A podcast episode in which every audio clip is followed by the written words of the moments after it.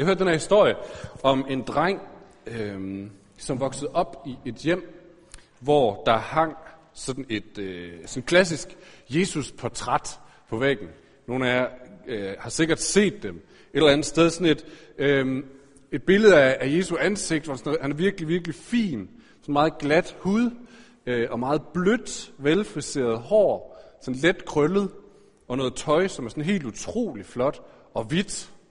Og det hang her på væggen og kiggede ned over stuen, og det var han, han vant til øh, at kigge på. Og så var han også vant til noget andet, nemlig at hans far hver aften, når de havde spist, tog Bibelen frem og, øh, og læste op ad den, og læste fortællinger om Jesus.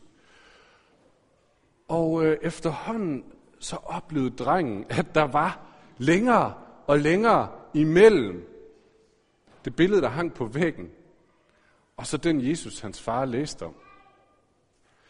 Så øhm, en dag, da hans mor ikke lige var i nærheden, hun stod ude i køkkenet, så kravlede han op i sofaen, og så fik han bakset det her billede af Jesus ned, og lige så forsigtigt tog han det med udenfor, og lagde det på jorden. Og så begyndte han at smøre mudder i ansigtet på mig, på, på det her hvide tøj, blev sådan lige grættet til, og han rykkede lidt øh, prikket med en gaffel der, hvor hans, hans fine tøj var, og, og, og fik tegnet sådan lidt skægstubeagtigt på ham, og lidt glimt i øjet, og så bar han det ind igen, og til hans mors store forskrækkelse fik han hængt det op på krogen igen. Det er lidt det, vi forsøger at gøre, eller kirkeåret fra gammel tid forsøger at gøre ved os. Vores indre Jesus-portræt, den, sådan som Jesus han er blevet for os, sådan som vi godt kan lide, han er for os. Vi pille det ned. Læs nogle ting, som Jesus faktisk har gjort, og faktisk har sagt. Og lad det udfordre en lille smule, inden vi hænger billedet op igen. Og så beder vi den rigtige Jesus om at træde frem af glansbilledet. Så lad os bede om det. Jesus, vi beder om, at vi ikke må kigge på et glansbillede af dig, som enten ikke fortæller hele sandheden, fortæller noget forkert, eller på en eller anden måde øh, ikke er den, du er. Og vil du træde frem? Vil du vise os, hvem du er? Vil du vise os, hvem vores far i himlen, din far, Gud er? Og vil du vise os, hvem vi er? Amen.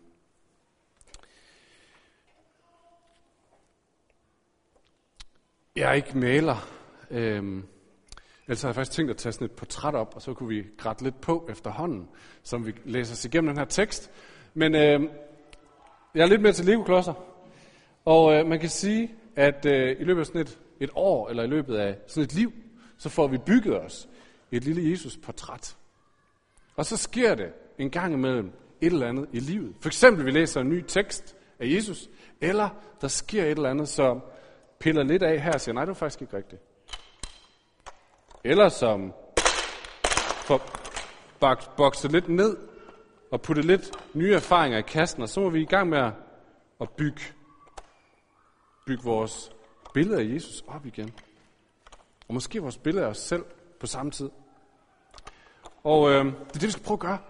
Øh, og vi finder Jesus her mellem påske og pinse.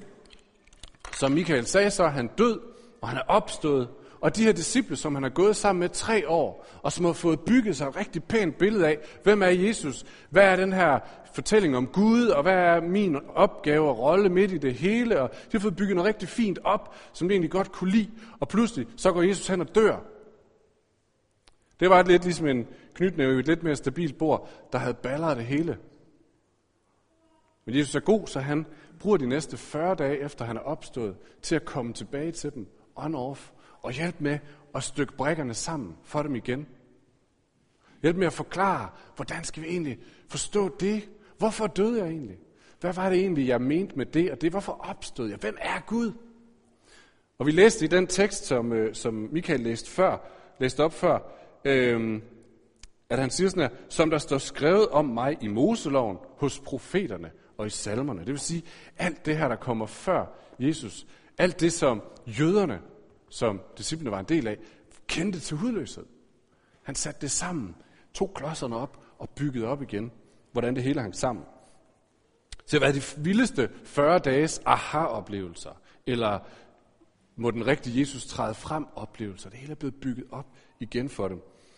Øhm, og nu fortæller Jesus så ligesom, at efter de her 40 dage, eller Jesus fortæller ikke, Lukas fortæller, efter de her 40 dage, så samler Jesus disciplene igen, så velsigner han dem, og så forlader han dem. Og så er de alene tilbage.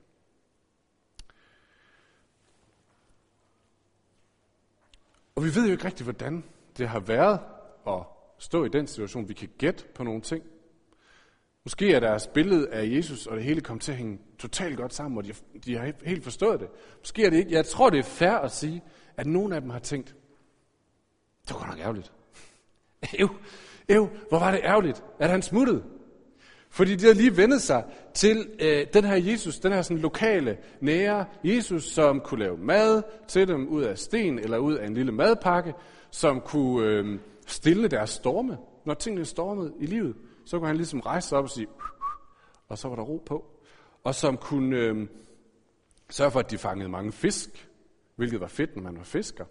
Øh, de kunne godt lide at have sådan en own personal Jesus. Måske er det virkelig derfra Depeche Mode sang kommer om my own personal Jesus, eller your own personal Jesus.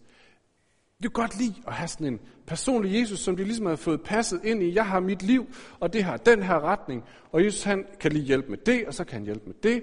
Og øh, hvis jeg er lidt ude af skide, så kan han hjælpe med det, og så beder jeg. Og så er vi enige om kursen. Øh, det tror jeg måske egentlig, de synes var fedt. Og pludselig så stikker han af og smadrer portrættet, smadrer hytten. Og de er sendt tilbage til at overveje, hmm,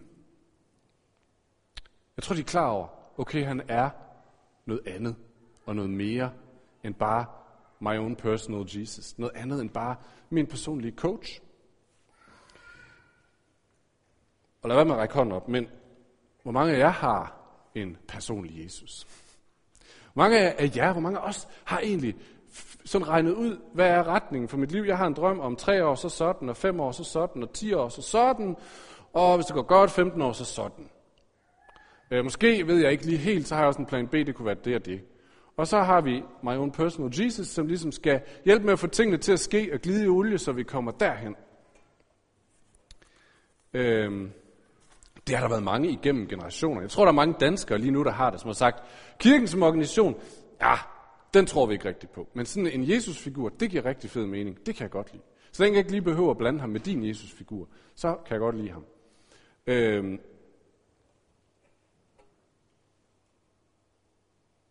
For os er Kristi Himmelfart en udfordring, tror jeg. Det må det godt være.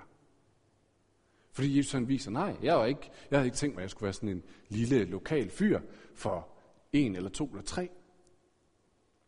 Nu løfter jeg mig op sætter mig ved faderens højre hånd, som der står. Det her det her fine ord, som Michael insisterede på at tage med, pantokrater, kom ind i billedet.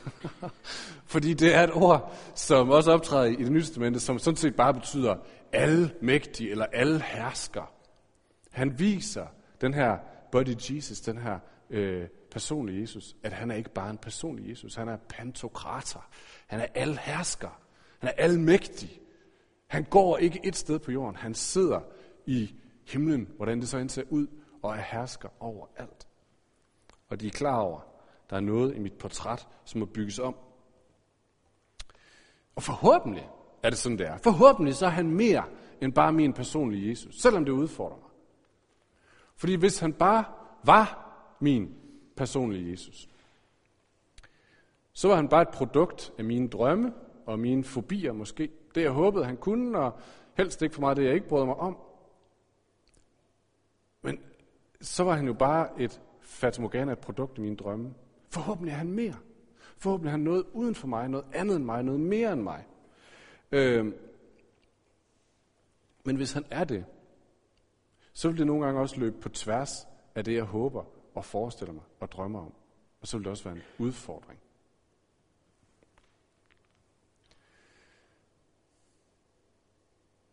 Og så er det, at vores portræt skal pilles ned, når ting sker i vores liv.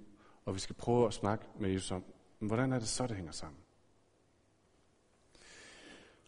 Ja, jeg, jeg tror godt måske, at vi ved det, de fleste af os. Altså, jeg er selvfølgelig ikke bare min lille Jesus.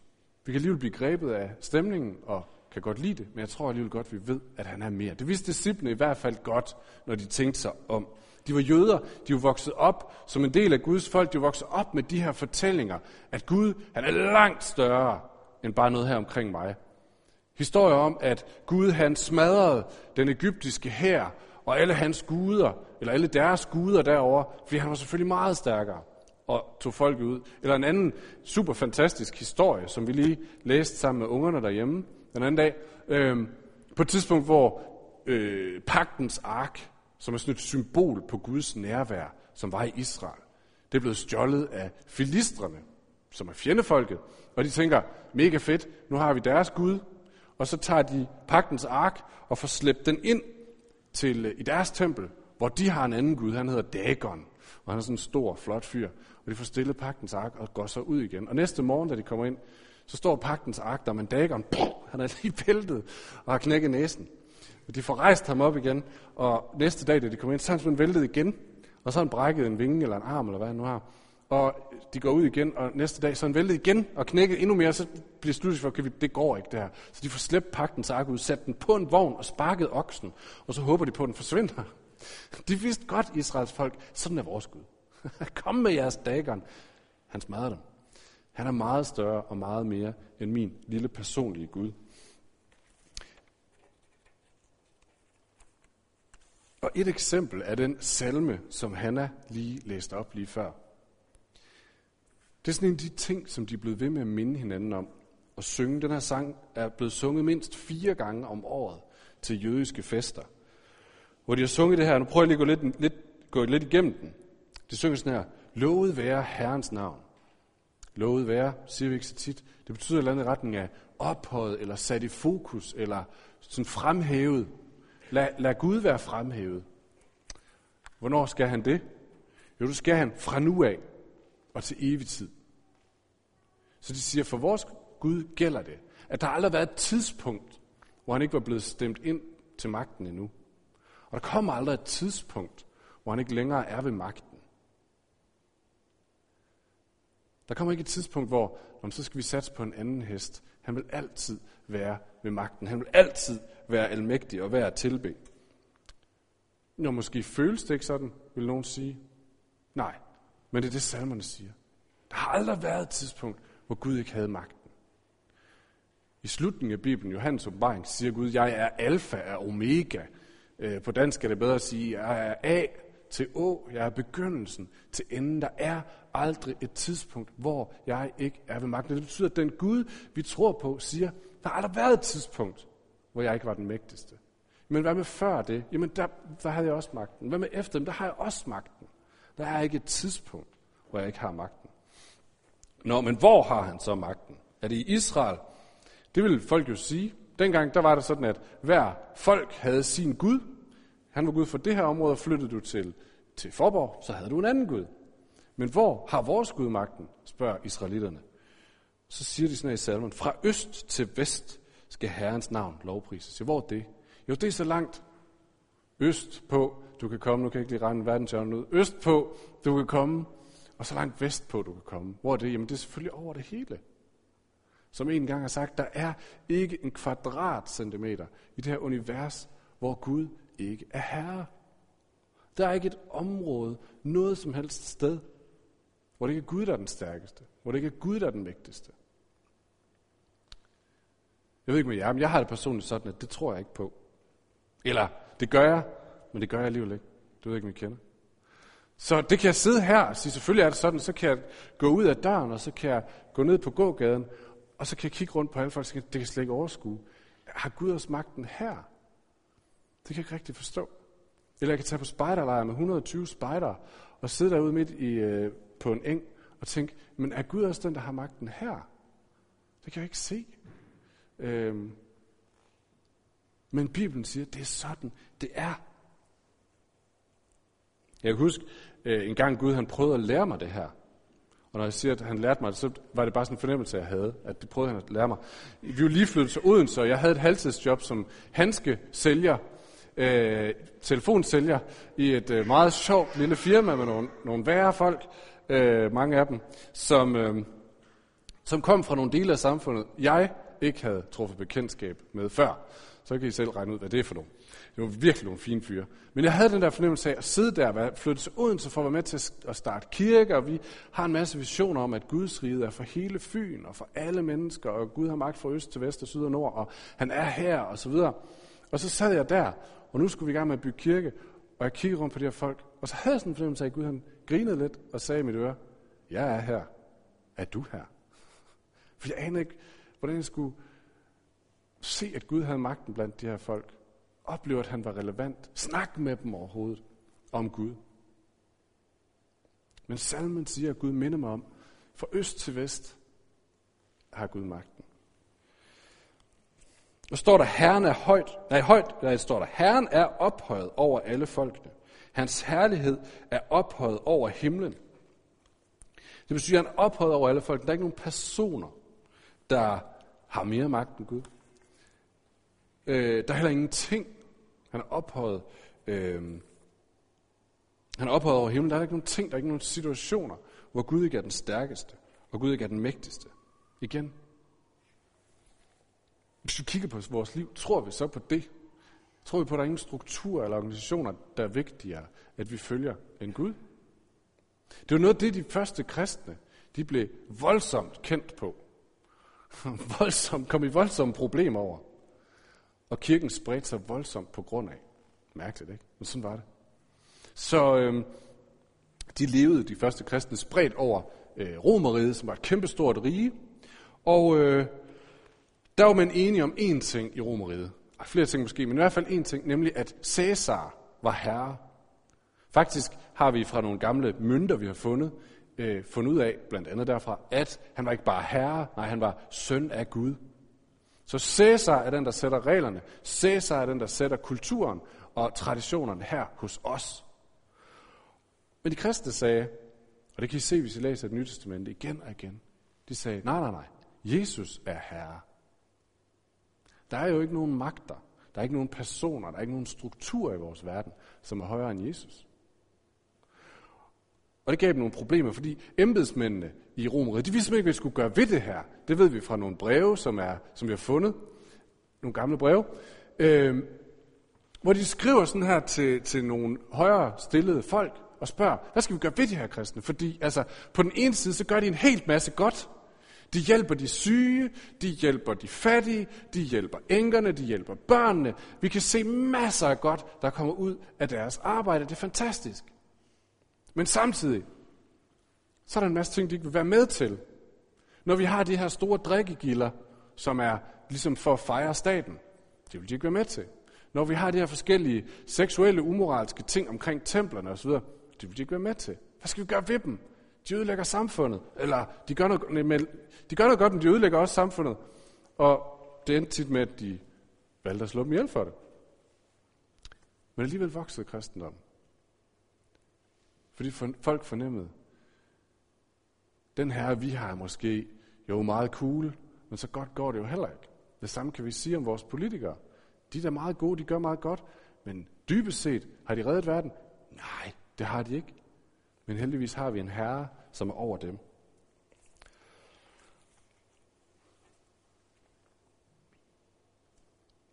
Og hvis den Gud sender sin søn, som jo er Bibelens fortælling om Jesus, så må det samme være sandt om ham, at han er øh, herre alle steder fra øst til vest, i altid fra begyndelsen til enden. Og der er ikke noget tidspunkt, eller noget sted, eller nogle personer, eller nogle strukturer, som han ikke er større end og stærkere end. Og øh, det betyder blandt andet, og det her, det ved vi godt, men vi skal lige prøve at tage det ind. Vi skal lige prøve at få det, få det sådan lige sunket herned. Det betyder blandt andet, at du kan ikke tale med noget menneske, hvor Gud ikke er godt nyt. Michael og jeg har tit snakket om, det er meget nemt at tænke på, Nå, men Jesus, han er, det, det, det er fint at fortælle om Jesus til folk, som ligger helt nede på bunden. Det de har brug for noget håb. Ikke? De har brug for et eller andet, de kan støtte sig på. En Gud, som er god. Men hvis det er, det er sandt, så er der ikke nogen mennesker, lige meget hvor meget på toppen af deres liv, de er, for hvem Jesus ikke vil være godt nyt. For han er større, og han er stærkere end alle andre magter, eller alle andre værdier, de har i deres liv. Sådan er det, hvis Bibelen taler sandt. Det betyder også, du kan ikke komme i en situation, som Gud ikke kan få dig ud af. Jeg ved ikke, hvor du er. Det kan være, du sidder i en økonomisk situation, eller en relationel ting, eller en psykisk ting, eller en fysisk ting, eller et eller andet andet, som bare er løbet så sur. Hvor du tænker, jeg har ikke nogen, jeg kan lige så godt give op, jeg kan, ikke, jeg, kan ikke, jeg kan ikke få bugt med det her, jeg kan ikke komme ud af det her. Jeg har prøvet alt, jeg har tænkt mig igennem, jeg har snakket med folk. Der er ikke nogen vej ud. Det må, jeg må bare acceptere det, sådan her det er med mit liv. Men det passer ikke, hvis Gud han er større end alle ting, og stærkere end alt andet. Selvfølgelig kan han bryde alle andre mønstre. Det betyder ikke altid, at tingene sker sådan her, ligesom vi ønsker. Men det betyder, at han kan. Og det betyder også, at han vil, der er det bedste. Det er bare ikke altid, at hans timing er ligesom vores. Det betyder også, at du kan aldrig nogensinde møde et menneske, hvis livet er gået så meget i stykker, eller som er så langt nede, så, så man tænker, om det bliver nok aldrig anderledes. Fordi Gud kan ændre alt. Og I tænker sikkert ligesom mig. Det er jo ikke altid, hvad jeg ser. Og det er jo ikke altid, hvad jeg føler. Men jeg oplever det måske glemt en gang med ham. Jeg oplever måske glemt, hov, Gud han skabt måske en løsning, hist eller pist, eller der, eller her. Jeg satsede, og det holdt. Og jeg, det siger tit til folk, og det siger meget tit til mig selv. Jeg har valgt, jeg har besluttet mig for, at jeg vil holde fast i, at Gud han kan ændre tingene. For jeg så kan lige så godt leve i tilfældighed og håbløshed. Jeg vil holde fast i det løfte, at Gud han kan ændre tingene fordi han er almægtig. Der er et ordsprog på engelsk, som lyder sådan her. Om Gud, if he is not Lord, nej, hvad står der? If he is not Lord of all, he is not Lord at all. Altså hvis ikke han er herre over alt, så er han overhovedet ikke herre. Jeg kan ikke bruge en lille personlig lomme, Jesus, som er sød og opmuntrende, men egentlig ikke har en reel magt til noget som helst. Enten så er han herre over alt, eller også er han slet ikke herre. Og det har jeg bare besluttet mig for at holde fast i. Og den dag han far til himmels, så viser han, jeg er herre over alt. Men det betyder så også, at han en gang imellem kommer til at løbe på tværs af det, jeg lige havde forestillet mig, som jeg sagde lige før. Jeg har min retning, og så viser det sig pludselig, at den er Jesus faktisk rimelig ligeglad med. Det er virkelig nederen, når det sker. Men der er faktisk en gang imellem, hvor jeg synes, jeg har en mega god kurs. Og så kommer der et eller andet på tværs. Det kan være en lille ting, eller det kan være en rigtig stor ting. Og jeg tænker, det kan simpelthen ikke passe, Jesus. Det gik lige så godt. Vi havde lige lagt en god plan, og jeg skulle virkelig udrette så meget godt. Og så tillader du dig bare at spænde ben for det. Det kan simpelthen ikke passe. Og det her, det siger jeg med en eller anden, for det er måske lidt provokerende, men jeg siger det med en eller anden form for alt respekt for, at man kan blive såret og brudt, når det sker. Og det tror jeg, vi bliver. Så prøv lige at høre det alligevel. Jesus han tillader sig at gøre den slags, tror jeg. Fordi han er ikke først og fremmest optaget af min stabilitet, min forudsigelighed og min komfort. Han er meget mere optaget af, hvordan jeg kan lære at have mere tillid til ham. Så han kan vise mig nogle nye og større sider af det liv, han har givet mig så han kan bruge mig til at bringe endnu mere velsignelse til mange flere mennesker. Så at hans navn kan blive æret og ophøjet af mange flere mennesker.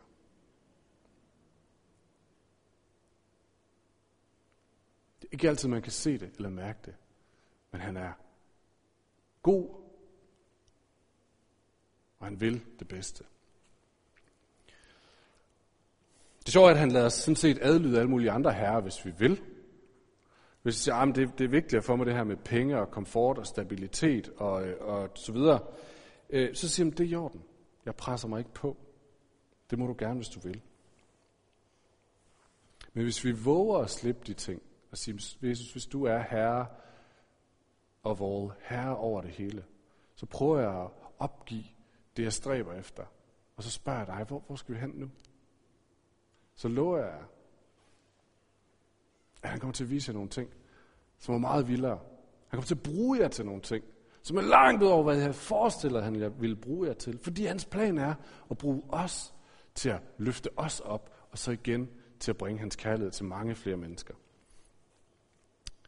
Det er ikke altid blidt, for det er uden for vores kontrol. Men det er altid godt.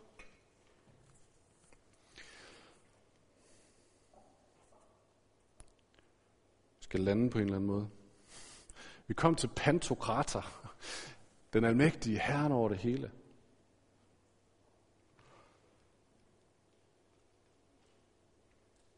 Hvad bruger han så den magt til? Hvad bruger han den magt til? Det fortsætter salmen med at sige, det er mega, mega spændende. For nu har vi lige besluttet, at han er over det hele, han er fra den ene ende til den anden ende over, og, og han er alle steder, og så videre. Og han fort, den fortsætter sådan her. Den Gud, som er, nej, der står der, hvad står der? Hvem er som Herren, hvor Gud i himlen og på jorden, så højt som han troner, så dybt ned som han ser. Igen, han er bare større, end vi lige havde forestillet os. Og hvad står der så, han bruger den til? Står der, at han bruger den til at grab them by the pussy, som nogen siger? Nej, det står der ikke. Øh, står der, han bruger den til at male sin egen kage, mele sin egen kage? Nej, det gør der heller ikke. Det står der sådan set om alle de andre guder på det her tidspunkt. At alle andre guddomme, de skaber mennesket, fordi de har brug for nogle tjenere, som ligesom, vi gider ikke alt det sure arbejde. Kan vi lave nogen, som kan gøre det for os? Og så laver de nogen, som så tjener dem. Sådan er det i alle gudeforestillingerne. Hvorfor? Jo, det er det, fordi sådan er det altid hos mennesker. Desværre. Så når man får meget magt, hvad bruger man det så til? Få det, som man vil have det, ikke? At det, der står om Gud her. Nej, prøv at høre, hvad der står. Ham, som der stod alt det der om. Fra støvet rejser han den svage. Op fra skaren den fattige. Han sætter ham blandt fyrster. Blandt sit folks fyrster. Det der det er et kig lige ind i hjertet. Lige ind i faderhjertet på den almægtige Gud. Vi ser ikke storhed og pomp og pragt og øh, alt muligt andet. Og når vi kigger på ham, så ser vi en mand, der står på knæ for en, som ligger ned. Det står mange steder i Bibelen. Det står i en anden salme af David, står, Herren er nær ved dem, hvis hjerte er knust. Han frelser dem, hvis ånd er sønderbrudt. Eller Isaias, for dette siger den højt ophøjet, som troner for evigt, og hvis navn er helligt. Hvad siger han? Jeg bor i det høje og hellige, og hos dem, der er knust, og hvis ånd er nedbøjet.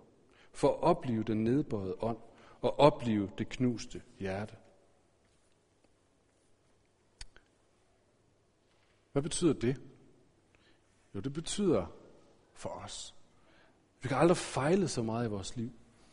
Vi kan aldrig bumme så meget i karrieren, eller i ægteskabet, eller i parforholdet, eller i børneopdragelsen. Er Jesus sådan ikke stadigvæk står der sammen med os, lægger en hånd på skulderen og siger, hey kammerat, jeg tror stadigvæk på dig. Du er stadigvæk min dreng. Du er stadigvæk min datter. Du kan skamme dig lige så meget du vil over alt det, du ikke lykkedes med. Og hvor pinligt du synes, det er, når andre de opdager, hvor meget du bummede på studiet, eller i, hvad ved jeg. Men Jesus han står der stadigvæk og siger, hey min ven, jeg så det. Det er okay. Du må gerne være hos mig. Jeg elsker dig lige så højt stadigvæk. Du har ikke gjort noget som helst, som har fået mig til at elske dig mindre.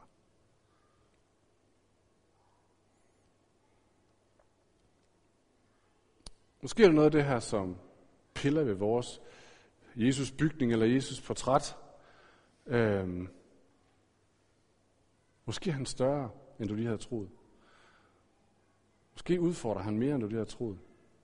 Måske så sidder han på knæ ved siden af dig, der hvor du havde troet, du var alene. Lad os slutte med at rejse os op og bede sammen.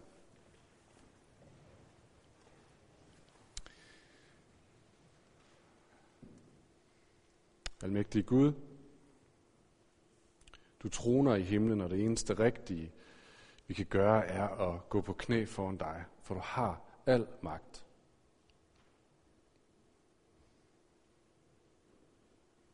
Og samtidig så går du på knæ sammen med os og viser os, hvor værdifulde vi er for dig. Hvor højt du elsker os. Gud, nogle af os har lavet andre ting tage styring måske i vores liv. Forfølge andre ting mere end dig. Vil du øh, lokke os, invitere os, kalde på os, styre os, sådan at de ting kommer ned på rette plads, og du får al magt. Og nogle af os har måske